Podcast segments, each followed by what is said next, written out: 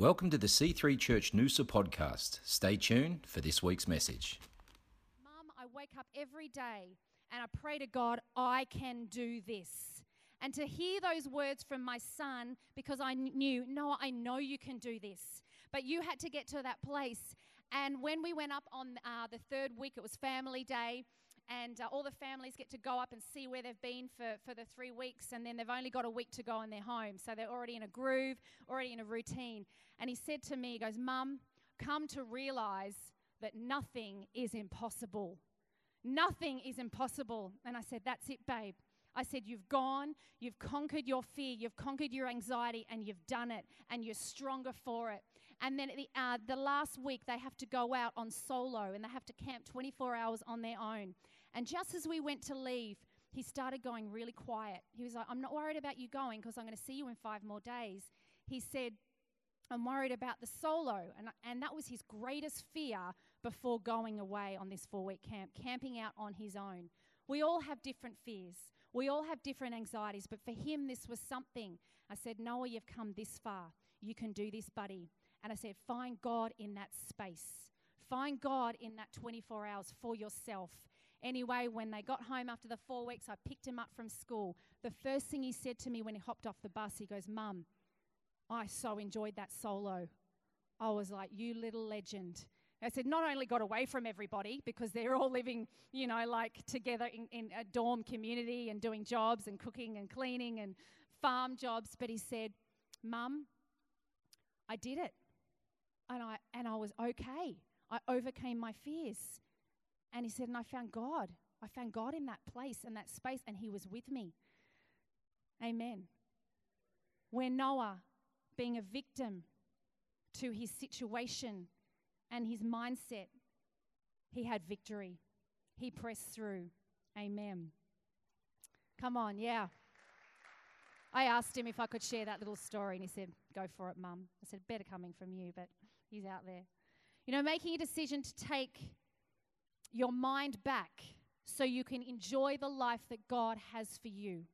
Make a decision to take your mind back. And that was one thing that I know we've journeyed with Noah when he gets to that place and he, fe- he feels like he's gripped with anxiety and worry and fear. So, Noah, that is stopping you from enjoying the moment and enjoying the time.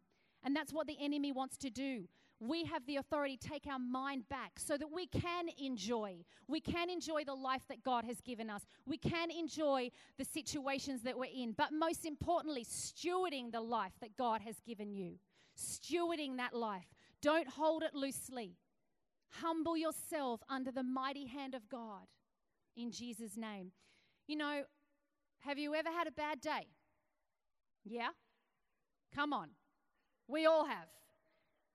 Have you ever had a bad month, a bad year, a bad season, a bad number of years? Yes, we all have.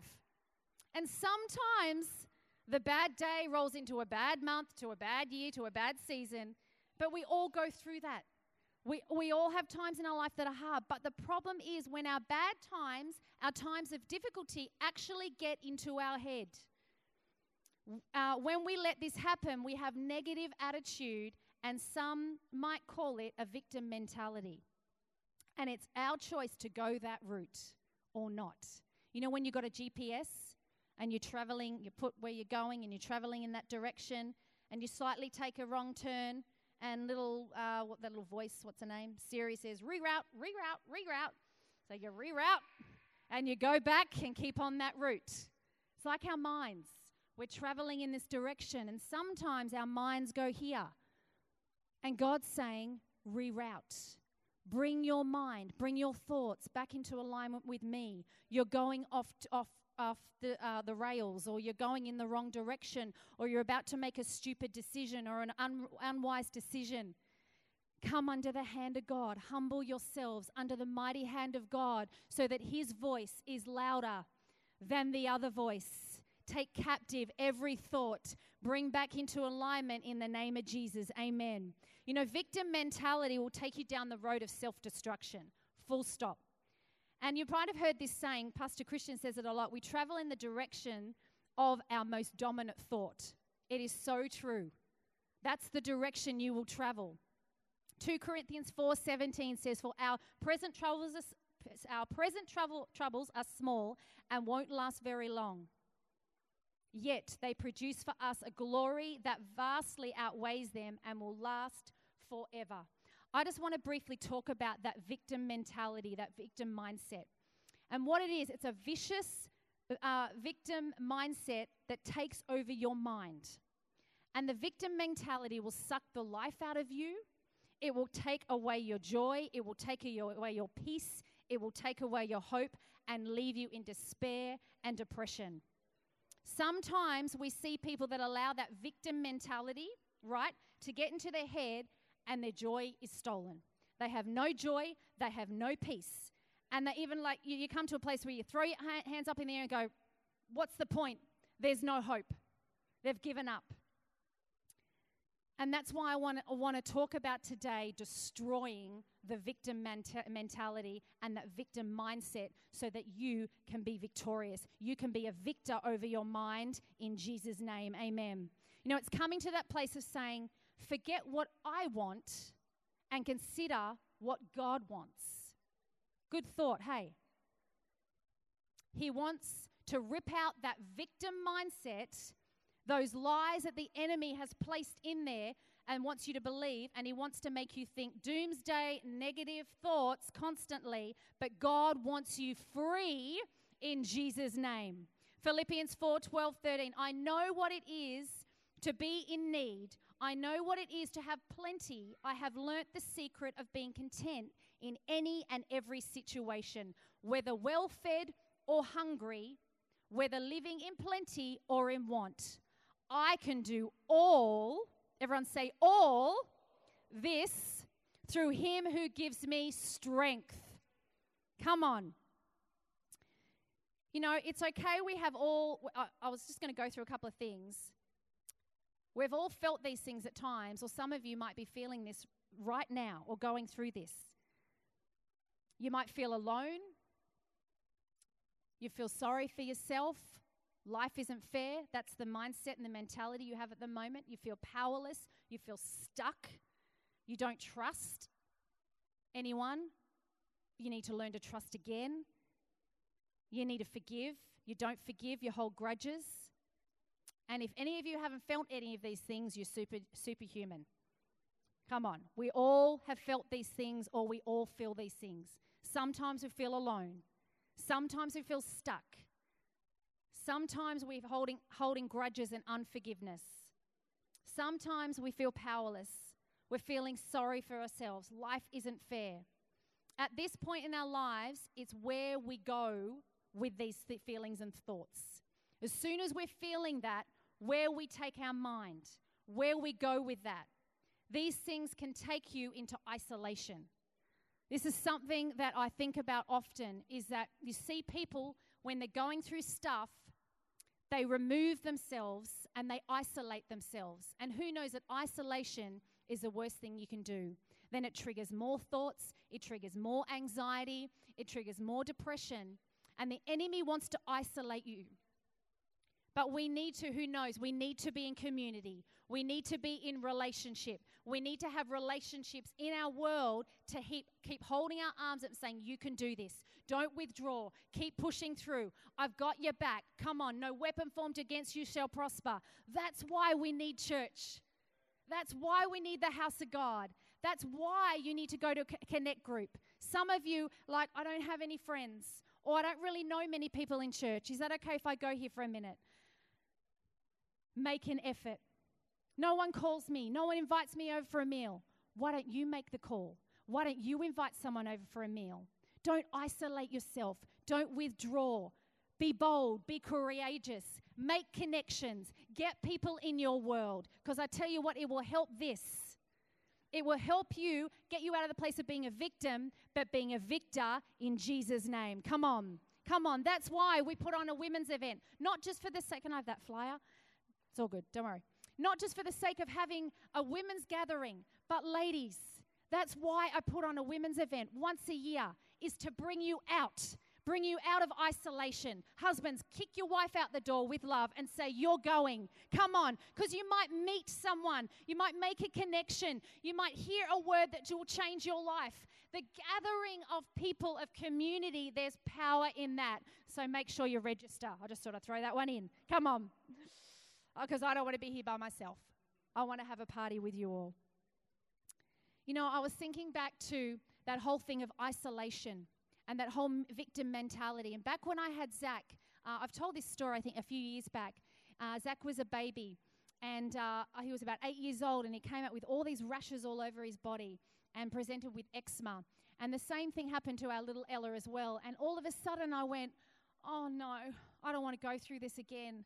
Oh, far out, the journey of, um, you know, clearing the skin up. But at that point, I started worrying, and then I started thinking, oh, no, he's going to look like that for the rest of his life. And what's he going to look like when he's a teenager? And just all these lies started filling my mind just from what I saw, and I started worrying, and then I started getting anxious, and then I started panicking, and I was fixated on the situation, fixated on my, my baby, going, oh, no, you know, eczema and allergies and asthma and all of that. No, God, I can't go through this again. I went through this journey with Ella, and I started withdrawing, and depression started hitting me, and I started isolating myself. Every time the phone rang, I didn't want to pick up the phone because I didn't want to talk to anybody. I'd get up every morning, and I would feel anxious on the inside. It was like the adrenaline was going, and I'm like, oh, I've got to face another day. And I started panicking, and I started worrying. I remember standing in the kitchen, and I felt like my whole body was shaking, but it actually wasn't. It was everything on the inside because fear started gripping me. I started worrying, and I started thinking that what was so small was bigger than what it was. But what I did, church, is I isolated myself. And as I isolated myself, this overtook. This started speaking lies and not truth. And I had to get to the place where I went, Melissa, you have to take victory over the circumstance. You can't be taken out by this situation. You need to speak the word of God. You need to speak healing and health over your baby. You, you need to speak life into him. Don't let this take you out. And it was a journey. But do you know what, church? I didn't withdraw from turning up to church, from letting people hold my hand and say, Melissa, you can get through. There was other stuff going on as well. That was just the, the beginning of things. But I kept pushing through. I could have kept isolating myself and ended up going down on the road of getting antidepressants and drugged up. But no, I went to the Word of God, and I went to the house of God, and I went to my connect group and the people God had put in, put in my world. And I got through. Six months later, I turned the corner and I kept walking. Those lies and those fears and those worries were gone in Jesus' name. Amen. Come on. You have victory. I was reading uh, the other day. It was written by an influential leader and pastor, and I wanted to read this to you. Because sometimes we can look and we can think, you know, people in authority or leaders or, you know, those that that, you know, hold hold some weight. They don't go through stuff. Hello, they do. We do. And I was reading this. I was quite encouraged by it. It says, I admit I have spent most of my life dealing with these thoughts. I am mostly a positive person. Let me tell you behind the scenes, in my mind, in my heart, and most of my life, I have dealt with the victim mentality in this sense. I was filled with anxiety, worry, and fear and doubt. Almost to the point that I could constantly be thinking, I know it's going good, but it's just a matter of time. It's inevitable. It's going to fall apart. Something bad is going to happen. I'm not going to get, get all excited about, right, about it right now because I know it's going to work. I would repeat it constantly in my mind, and I would keep trying to battle it. It was a stronghold, a core lie the enemy had given me, doomsday. Victory mentality. Everything will fa- fail and you are doomed. That's the stronghold that was in my head until God came in and began to replace that lie with his truth. To push out and to cut out the victim mentality, the victim mindset from the inside of me. You know, the enemy sets up strongholds in our minds. And a stronghold is an area in which we are held bondage due to wrong thinking. That's what a stronghold is. But let me read you this scripture in two Corinthians ten, four to five. For the weapons of our warfare are not carnal, but mighty through God to the pulling down of strongholds, casting down imaginations and every high thing that exalts itself against the knowledge of God, and bringing back into captivity every thought to the obedience of Christ. Amen. Let me tell you the Jesus truth right now. Come on, the Jesus truth. God came in and began to replace those lies with his truth. God came into your life. Are you listening to his truth, or you're listening to the lies of the enemy? And if you study the life of Jesus and in the Gospels, not only how he lived, but how he thought. Let me encourage you, go and study the Gospels, and you will be inspired, not only the way Jesus lived, but the way he thought. Because as I said earlier on, this thing is our biggest battle. This is our battlefield, our mentality, our mind. And our prayer and our language needs to be, I want to live like Jesus, which means I need to learn more about him and to think like him. As a man thinks, so he is going to live. So true. The way we think, that's how we're going to live. We travel in the direction of our most dominant thought. You know, at times, our trouble is not our trouble. Our trouble is that we haven't got a word from God. You're all looking at me very quietly. That's very profound. Let me read this. We are not hearing from God because we have taken ourselves out from under the hand of God. Our trouble is, it goes downhill because we haven't got a word from God. And we need to get a word from God that we can hold on to, that can shift that thing in our mind.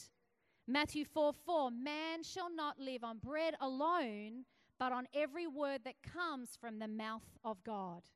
And every time you read a scripture, that is a word from the mouth of God for you that you need to take hold of.